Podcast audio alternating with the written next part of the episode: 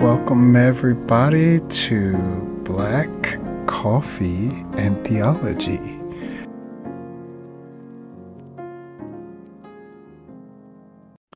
Well, hello, everyone. Welcome back to the podcast. I I'm Robert Monson, and I'm joined by the lovely, come on, Rose J. Percy. Hey, Hey, hey, I just recording with you always feels so delightful. I could have the worst week, and I'm like, ah, but at least I'm gonna, I'm gonna sit down with Rose though. like, and this week was rough. So, hey, how how art thou? How are you doing on this fine uh, day? Well, I, I could say the same. I know for me, this past week was busy, and I don't like being busy. I it gets it gets me upset because I'm like, I know I need to be in order to like do all of the things I have to do to pay the bills I didn't get paid and whatever. But when I don't have enough time for myself to reflect and just kind of like lay low, I don't feel like myself. And so talking to you feels generative and life giving. So that's how I'm doing. Yeah. I love it, friend. I mean, I don't like the busyness. That that's exactly how my week was. And being busy is not attractive to me. Like, I, like it's not sexy to me. I'm not, ooh, how can I add more stuff into my life? Like, that's not me. Those Uh, people who glorify the hustle, I'm praying, yeah, praying for you all. I'm serious. true. Grind culture is not for me. It is not. Uh, before we get started, I want I'm going to surprise you with something. I want you to give us a little taste of why you write on Substack, what your Substack is about. You got so many beautiful writings on there. Just tell the people, just give us a little something, you know. Oh my goodness, this is a surprise. Yes. Um, put me on the spot. Okay. Yeah. Um, I guess my my why.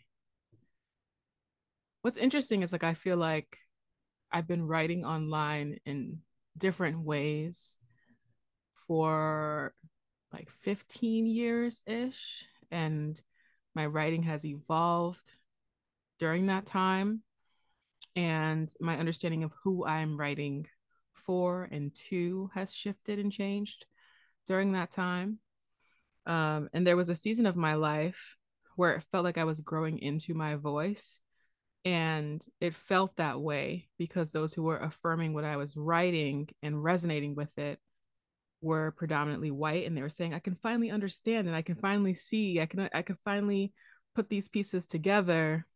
Um, and they were saying that in responses to writings I was putting together about faith and justice uh, that was largely catered to them because at the time my writing voice was geared in that way to make space for those who weren't able to process when they could hear it when they were hearing it from those who were you know saying it aggressively or loudly in the streets and protesting. They came over to me they're like you just seem you just have a calmer way of you just have a, a gentler way. It's just You like you preaching. word things. And i and i really wrestled with that deeply um, because what i saw happening was the my qualities personality wise were being i don't know like reflected back to me through the lens of respectability. And and like i just couldn't drink that juice anymore. i couldn't drink that juice It's poisonous juice.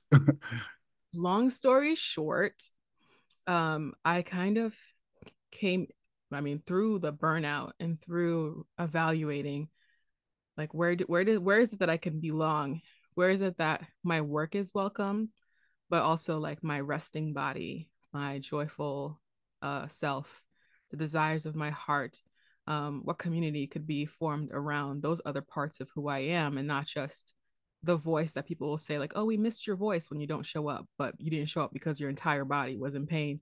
But this little part of you this little sliver of you that they wanted was missing. Um so in searching for that community and finding space to question and reevaluate my writing practices I I have shifted. I've shifted a lot, and I think I I I credit the project Dear Soft Black Woman for helping me find the language um, that makes a gentle landing my Substack page what it is now.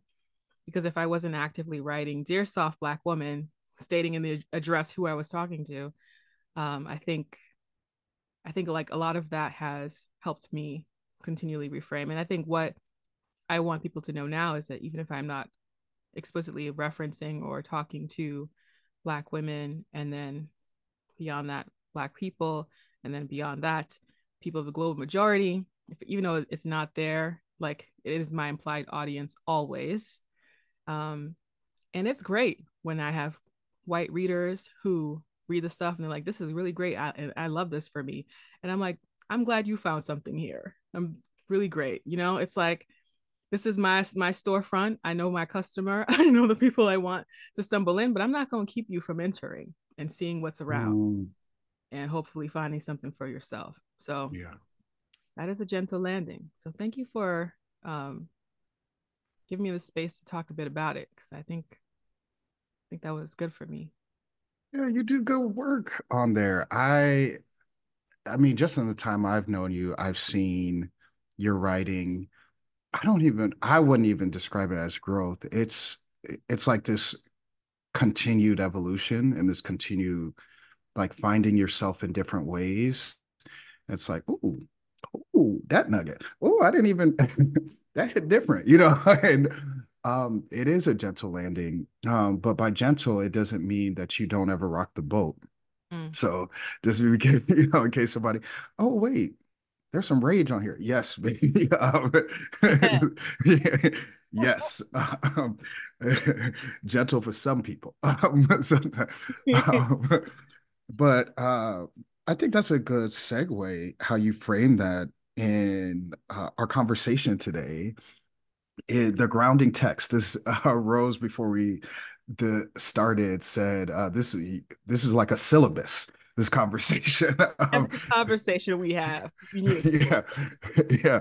So if you're taking notes the grounding text for today's um, sermon is black aliveness or poetics of being. And this is a book by kevin quashie and this book was first introduced to me by Rose J. Percy, as many other books have been in my um, life. And and so we're going to be using this as a launch pad and talking about Black aliveness. Another book that I would want to lift up uh, just for you to get into, that's a good conversation partner, is Black Imagination and that book is curated by Natasha Marin. But as we get into this, I just want to read a little quote and then get some thoughts from you, Rose. So, uh, towards the beginning of the book, uh, Quashie writes, and still, what I am trying to do is to write about aliveness in a Black world rather than life in the world as we know it. To write about aliveness in the aesthetic imaginary of Black thought, which might help us attend to the poetic aliveness inevitable in each Black human being. Okay. oh, that's a that's a breath of fresh air. Give me some thoughts either about this quote and or why this book? What resonated with you about this book and about this topic to go deep in it, right? Like you recommended it this to me. I'm always slow with your recommendations. I, I like I put it down, but it just takes me a minute to get to it. Uh, I was like two years late on, late, but here we are. you think you're slow, but you're faster than everybody. Trust me. I have friends who haven't read books I've recommended it for like 10 years. And 10 years later, like, oh my goodness, I should have read. This. I'm like, yeah, you should have. yeah. When I get to I'm like, well, now why did I wait? so why this book? Why Black Aliveness? What does a Black world have to do with this? What does you know? a Black world have to do with this? Well, um, to begin, I'm thinking back to like in the space of where my writing was in the process of of shifting and changing. And one of the books I read prior to this one was Toni Morrison. Um, hold on.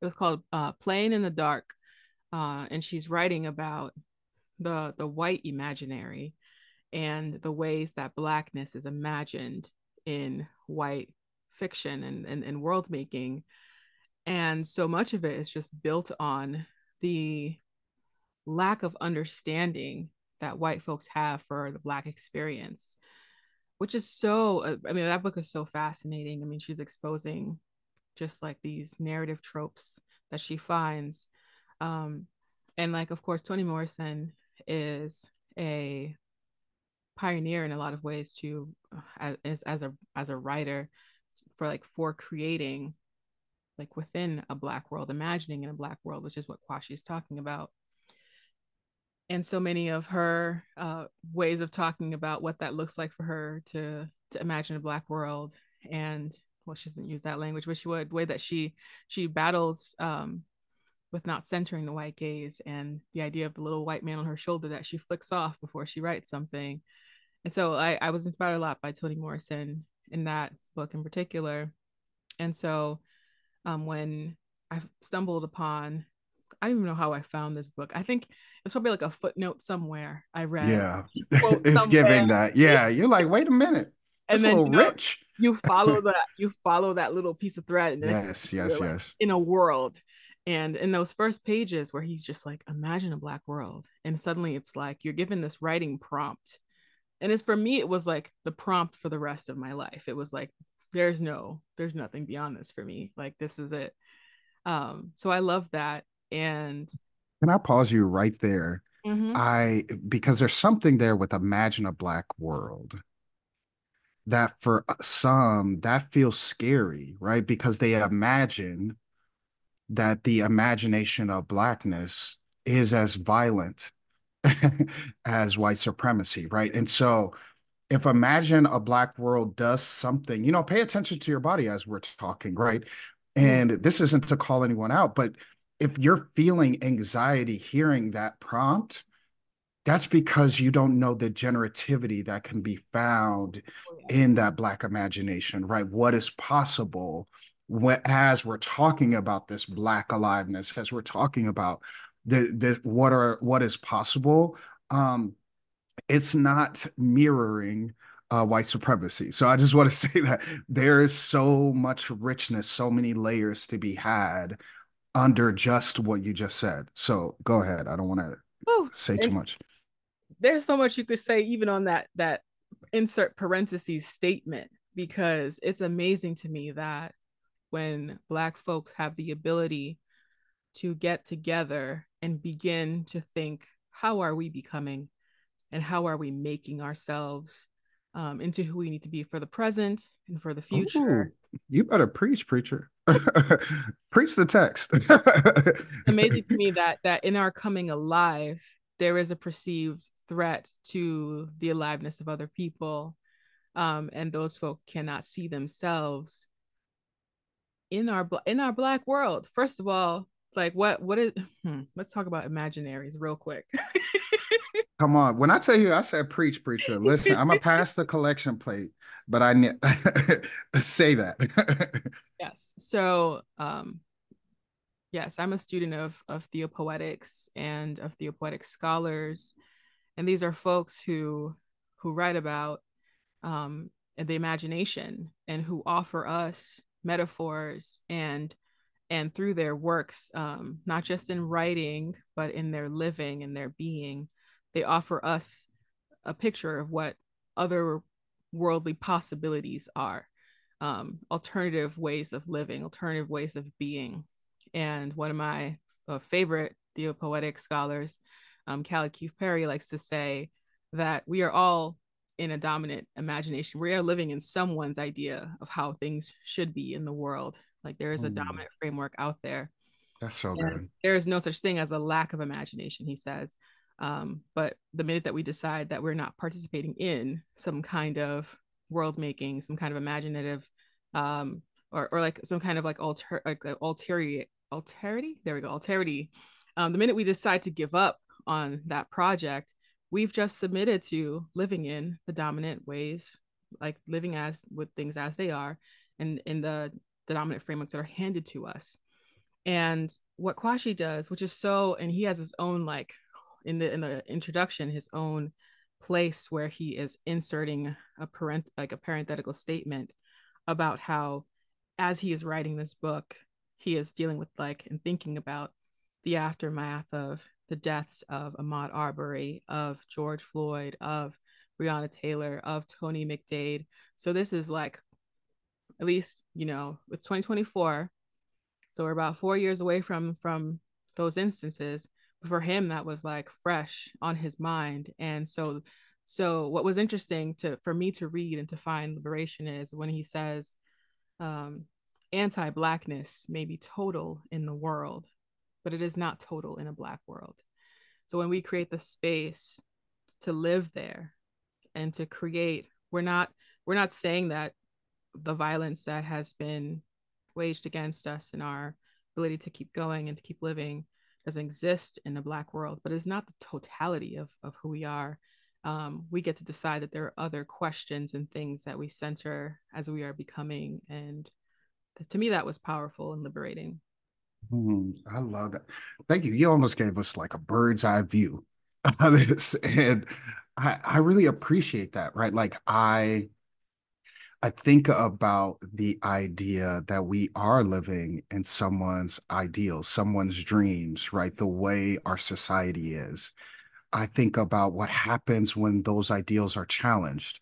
And as you were talking, it reminded me of a few years ago, uh, my brother Trey, Pastor Trey 05, for those who don't know, a wonderful writer, author, human being, posted something on Twitter and he talked about not working, right? And the freedom that he imagined and oh, he can't wait to the day where he doesn't have to work. And that it's not God's intention for us to work all our lives. And the comments mm. went to hell. and I will be honest, 99% of the comments, the vitriol was from white men. And there was this, this reaction that was happening for people as Trey was imagining a world just simply where we don't work, where we don't have to clock in, where 40 hours isn't the norm.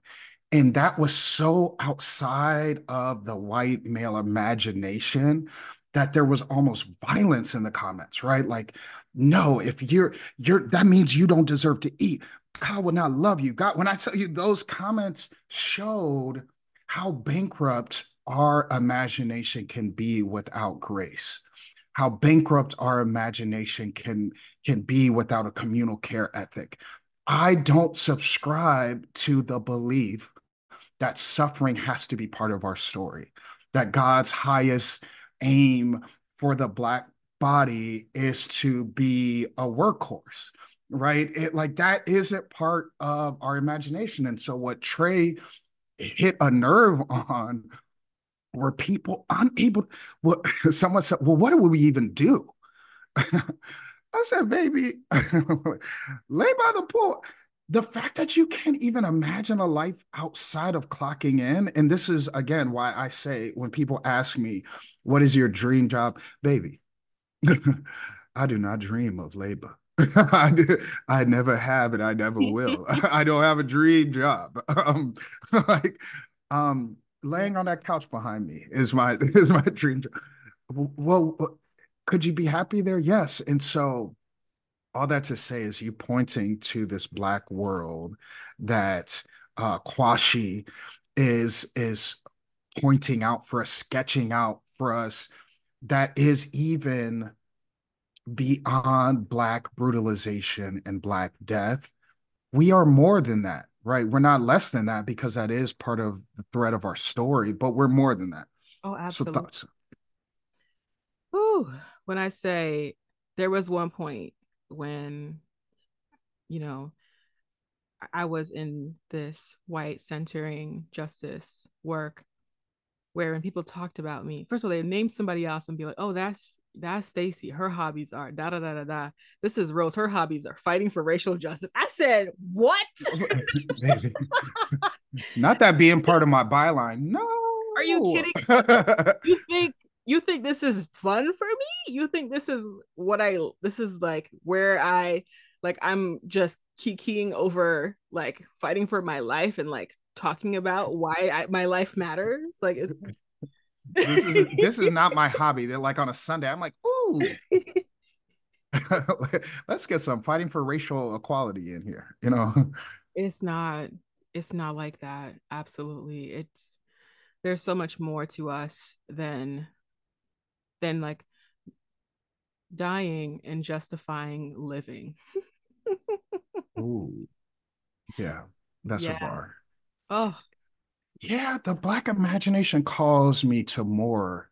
And I love that. I love Quashie's work. I love the way that he writes about it. I love um I can't you know, tied within this, I just had to bring up Black Imagination again. Again, okay. shout out to Rose J. Percy for putting me on. you know, I cite black women. So, so I appreciate the, it. these thoughts didn't come out of nowhere. Uh, she was on my for a while to get the book. But part of the prompt that opens the book, there's two things. One is to let the white gaze disappear, to close our eyes and let the white gaze disappear. Now, don't get lost. You know, if if you if you're not black and you're listening to this, you're like, whoa, I I am white." We love you. the The white gaze has to do with white supremacy. That is different than white people. White people are beloved of God, right? White supremacy calls us to something, an imagination that is terrifying to the black body. So, so there's that, and then part of the prompt is to imagine a world, and I'm going to insert, you know, Quashie is a black world, but imagine a world where you feel safe, valued, and loved. And the book is this collection of responses of people responding to to that, where they some have said in the book, I can't even imagine in in my very imagination, I can't imagine. I mm. absolutely I actually can't where I would feel all those things. Mm. And some sketch out this fictional place where they have to like for them it almost has to be fiction to go there. Mm. Like it's so not in my immediate surroundings. I have to go, you know, I have to get on a a big old rocket ship and fly through the skies, little Einsteins to get there. Mm. Um, yeah, so that's that's what I'm thinking as you were you were talking to Rose. Ooh.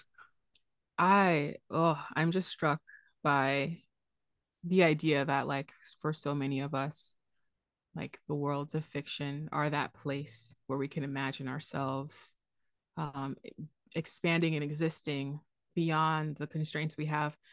And I think I mean, uh, there's one one place we could go with like just looking at um, black fantasy, sci-fi. Just you know, I know that's that's your bag. Don't threaten me with a good time, Rose. Do not threaten me on a Sunday morning with a good time. but go ahead. What's the other choice? um, the other thing I I want to name is just like, yeah, like there's just that there there have been so many of us who who have a hard time dreaming of our futures and who struggle to to understand like what what is beyond this? How do we get beyond this? And when i think in terms of theology and some i'm not going to act like i read every single theology book there is out there but a I lot of a, them. I read a, yeah. I you got a, a, lot of masters. I mean, you got a lot of degrees. I got, I got a few degrees. but I'm thinking of just like I have this note on um just the new worlds and changing how like in Quashie, um, you know, how like when we imagine a black world, we can reimagine our ways of of of of in our relationship with space and time. And I think of uh, Dr. Willie Jennings talking about, you know, race and place in the Christian imagination. And he begins with this, with this way, like his introduction is like, he, he started this project with this like yearning in his heart to understand like what was off about like white Christianity and what was off about like his sense of himself becoming as a young preacher and scholar um yet like feeling this distance in community with his white peers in in scholarship and in the church and all of that and this unfolding that he does in his work and in other in other spaces always talking about and giving us language to name what was wrong and what was happening and and so like so much of that language um was shaped and born out of like what you know like dr du, uh, du bois would call like double consciousness. Yeah. and like there is a there is a world of of that. And in black scholarship i feel like you know like the way they say like you know all of philosophy is like footnotes on plato. I feel like so much of like black like philosophizing and trying to understand blackness and all of that could be like footnotes on just like uh, uh, on like Du Bois talking about double consciousness because we're all just like oh my gosh something there but we got to figure out what is the problem? What is the problem? We keep trying to figure out what the problem is and something about imagining black world says like you were never a problem to begin with. Let's get back there. Um something about that feels good to me like something i i want to as much as like i love the the the the vein of going towards like the futurists and like alternative world making and fantasy there's something in me that says go back and retrieve that that place where you were never a problem you were never to blame and bring that back to where you are now and let that shape your life going forward. I think we could mm-hmm. do both but i definitely want to emphasize the latter. Yeah i listen i love that. I you know and so you're so you prompted this thought on both fantasy and this project of re- reclamation and and weaving a story and fiction and and the other thing i was thinking as you were talking poetry does that right mm-hmm. like um you know like poetry and the poets um and so I want to hit the poetry in a second, you know, because you that that's your bag. And then so, but I want to say something to the fantasy and the fiction. Like as you were talking, I I was transported back into, you know, my mind as a little Robert, uh, pretty chubby, a, lot of chubby. I was I was I was, I was a very chubby boy, uh, very shy. I was so afraid to talk and I think some of the elements that you named and what some of the work that Quashie does and Morrison and so many to do, I think I was hungry for a world where I where I could be alive. I think I think it's just that simple. And I did not see it in my everyday life. And so I needed to be transported to a fantasy place. Mm. And I needed to go to a future where I could reside, right? And so I needed to inhabit that one for my own safety. Mm-hmm. Like I actually in my body, I did not feel loved. I did not feel that I could uh, expand and flourish, right? This, you know, we're talking about Black aliveness, right? This poetics of being. And fantasy was the doorway to that, to young Robert, right? And I, so I could look you know, at these fictional shows, and I could see a starship captain, you know, be a black person, right? I could see these worlds where racism was so far be- behind us that we had new things to discover, mm. right? And I was like, I needed to go there because I needed my being, my very being, uh, the aesthetic to be destigmatized, right? Like, and I could not see around me that, that that, reality. So I needed to go somewhere. I mean, in 3067, you know, like that's where I needed to go, right? I needed to go to these alien worlds um where we were just beyond silly things. Um yeah, so that that's the first thing I was thinking. And then poetry, of course. Um, we could get into that, but yeah. Oh yeah. Oh man, those are some beautiful thoughts and images and like I, I will say in my childhood imagination, it wasn't always like the future I wanted to see. That that wasn't where I, you know, would come alive. Like I mean, I've always had like a very like deep internal world but like one of my favorite places to go in my mind was like a field of sunflowers.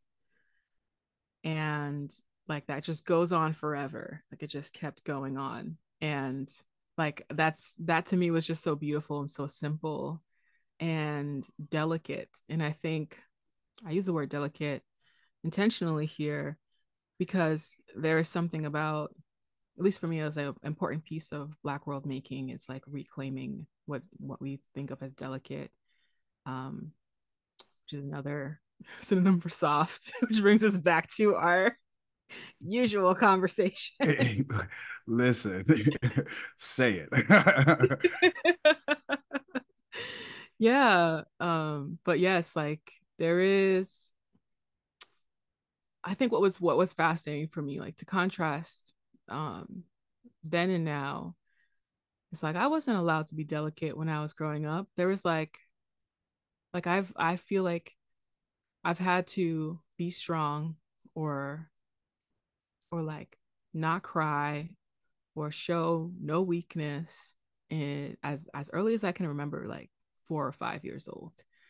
Um, and i think about how many of us have stories are similar to that and how seeing stories of all kinds of black bodies experiencing moments of delicacy. And i don't mean delicacy as in like little pinky up. Yeah. i mean being like delicately held delicately able to like to like go through life loosely held together. Like i think of how many like rom-com characters are this like scatterbrained like blonde girl trying to get her life together everyone's like yes we're rooting for her we love her and then when it comes to any other person we're not allowed to inhabit that space of like we are just coming together we are still figuring things out and we are w- worth rooting for yeah we're always i feel like we're fighting for that and not to say that we should center a particular white narrative of delicacy to exist. But I just want to highlight that as a contrast. Mm. I want to bring um, some poets into the conversation uh, joining us. um, part of doing that, I want to read um, this this quote uh, in Quashie's book uh, that someone wrote to Audre Lorde. And uh, Barbara Christian wrote, Can I say again how alive your being alive makes me feel. Wow. And I say again how alive your being alive makes me feel. And that was written to Audre Lorde, who, come on, can, can I can we talk about? I mean, Audre Lorde's being alive, and then even in her death has made me feel so alive, right? And so, like, what when we're thinking about this imagination, when we're thinking about this blackness, this aliveness, this poetics of being, what does what does this aliveness call us to? Um, bring in some poetry, bring in some thoughts. Um, what's part of this process and what's part of the the end goal? Like, what do you think?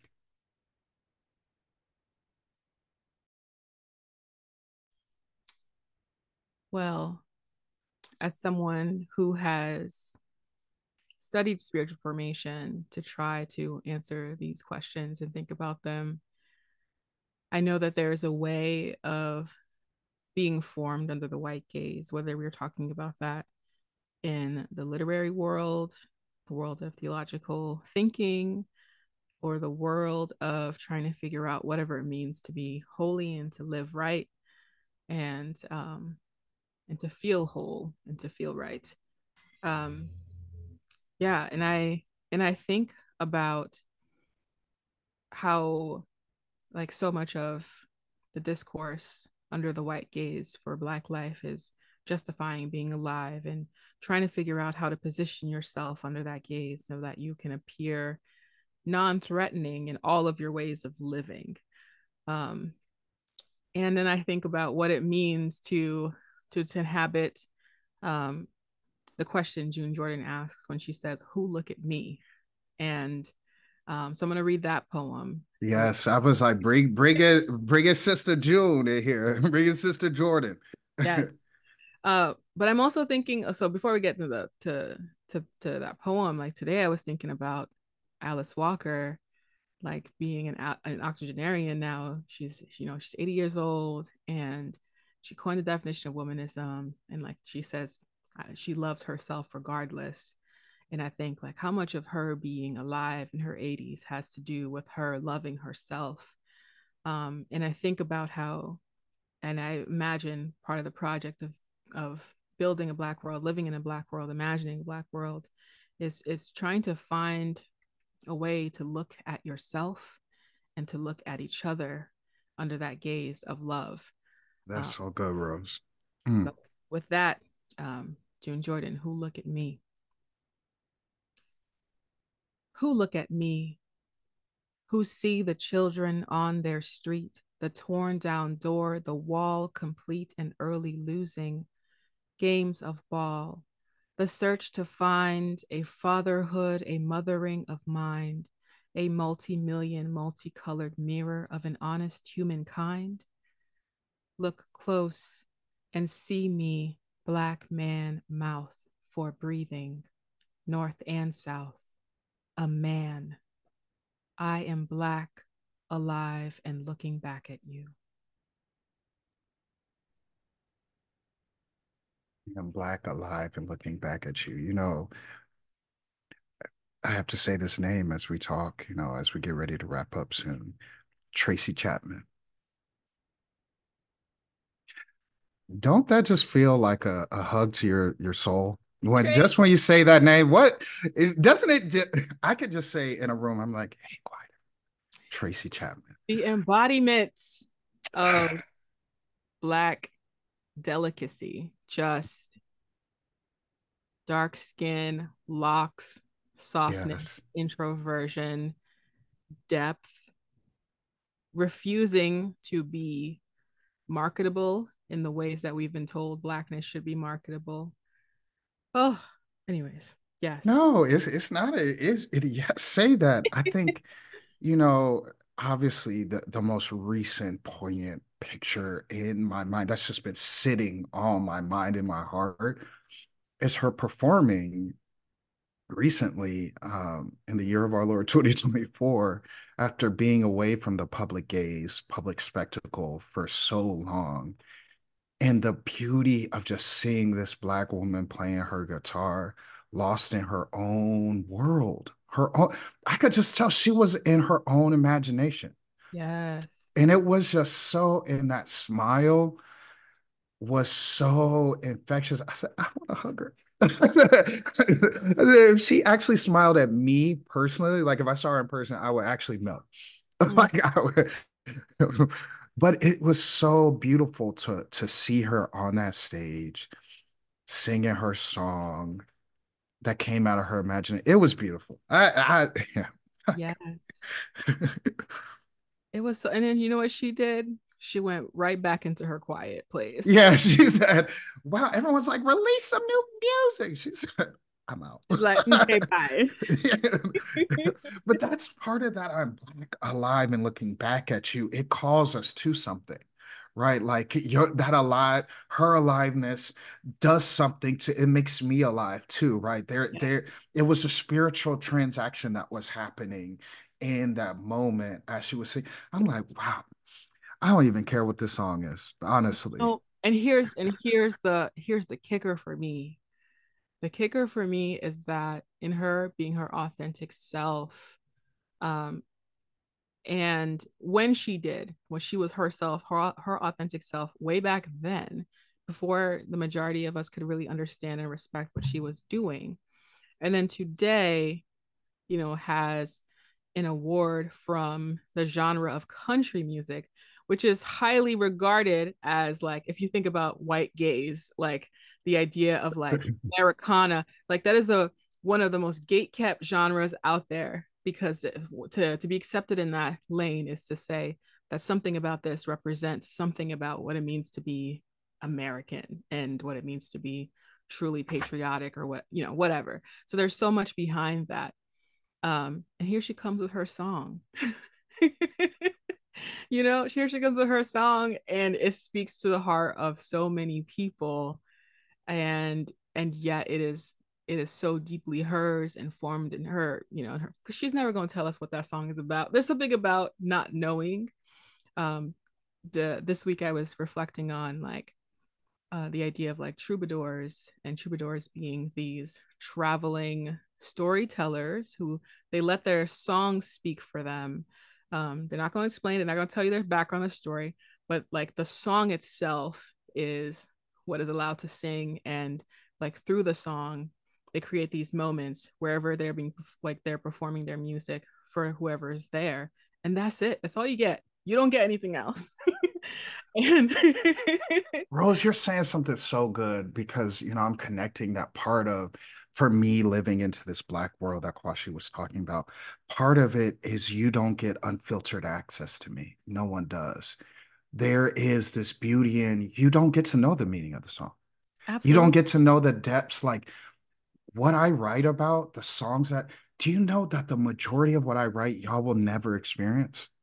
the majority, not not like oh y'all get twenty percent. No, y'all get mm, mm. half a percent, and then y'all be like, what does this really mean? That's for me. That's the the hidden door to that black world, to that clearing of my own making. Only Robert has access to. Mm-hmm. And there's a beauty in there. Like y'all not gonna get the fullness. Y'all not. Here's the story. Here's one story for you. You not for to get the rest like I was thinking as you were talking, I'm like, you know, we have so much love for Clint Smith and mm-hmm. his his poetry book, Above Ground. We get all this beauty of what he thinks about his children, about his his partner, um, about life. This is a short book, though. Where the rest at? We don't get access to all that. Yes, and oh, for me, this is just it, it, it comes back to Quashie. Like Quashie is working with Edouard Glissant, and Glissant has this um, uh, like concept of a right to opacity and how, you know, like in blackness and our expressions of blackness, we have a right to be obscure. We have a right to be incomprehensible. We have a right to be minimally explained we have a right to just say it the way we say it and move on like there all of those things can live in that um and i just remember how like before this iteration of myself the me that was trying to cater to whiteness was looking for every kind of vocabulary word she could find to simplify yeah, yeah. and and define herself in a way that would would help them meet me where i was at. And it was never going to happen like that. Because if you can't meet me in my opacity if you can't meet me in the multiplicity that i offer and in knowing that she will never fully know or be able to hold or contain like how deeply dark and black that i'm going to be in the world then you don't you don't you don't get to know me you don't get to say you do um because like some part of knowing knowing us um is living in the wonder of us period Ooh, you better say that living in the wonder because there's a way of knowing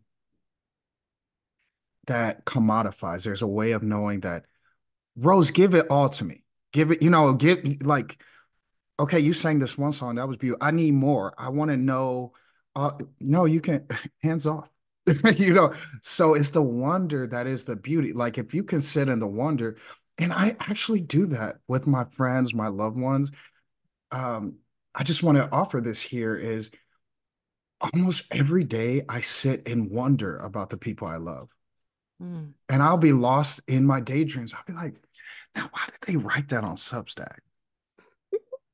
And I'll just wonder and I'll just sit. I don't ask, I don't even question. Mm. I love sitting in the wonder. Mm. Like I'll be like, Rose said this random obscure line. Mm. mm. Trey said this. Sharifa, Sharifa is good to make me wonder. I'd be like, oh no. And I know her. And I'd be like, now what what do you mean by that girl? I just sit in, it. sitting in the wonder allows me to appreciate those I love. I don't want to know them in a colonizing way. I, I don't want to obtain them. I want to, I will never know you fully. Yeah. That actually beckons me more. I'm like, because we're not here to dissect. Um, because in order to dissect, Mm, you got to kill something to. And if you're gonna keep me black and alive, then you're gonna have to not approach me with the idea that you're gonna dissect any part of me. it reminds me, what was it? MTV uh back in the day had the show and the tagline was you think you know but you have no idea. And it was supposed to be this idea of you like you you think you know. I, i'm thinking the one that i remember the most is christina aguilera's little mm-hmm. like you think you know me but you have no idea. So take that but actually make it real. Like mm-hmm. y'all think you y'all think y'all know us but you have no idea. And if you could sit in that wonder what would that invite you to even about your own story right? Even about your own aliveness, right? Yeah. Mm. Closing thoughts on Quashie, the blackness, the alive. This is such a rich com- I feel like it's this when I tell you this could be a whole course, child. I mean, maybe one day it Oh, will be. Like when I tell you listen, it's up here. It's when I tell you if I Rose could have a syllabus like put together stat. Like a physical copy for you stat. Um don't ask her though um unless you go unless you go pay her. Um yeah exactly. She got a lot of degrees. She's she not new to this. She's true to this. But close i, I want to give you the closing thoughts um on our conversation today. Closing thoughts. I guess I'm sitting in the joy of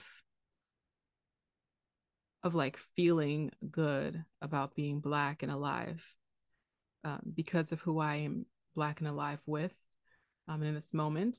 That is you. And I am thinking about, like, I hope that when people hear this conversation, uh, they know that they're getting like, was it the the tip of the iceberg? yes i was thinking that Tip of the iceberg, and um, I think about the what I love about poets. Um, it's like we have just this ability to just like reflect on like a tree branch and make it into like a whole thing. Um, so you magnify that by by you know being poets and being theologians and and and thinking about life in an intentional way, like inviting that slowness and that need and desire to be soft into our lives. And I just feel like it, everything feels magnified for me. And in feel and in feeling magnified, I don't feel like the power that we have and that we are sitting with is one of domination, but it's one of invitation. Um, and so I'm sitting with the reality that our expressions of being Black and alive are inviting others into a space where they can rest in their aliveness with us.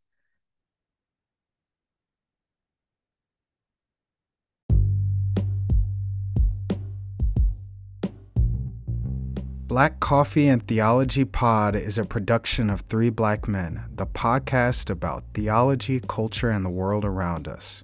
Follow us on Twitter at Three Black Men.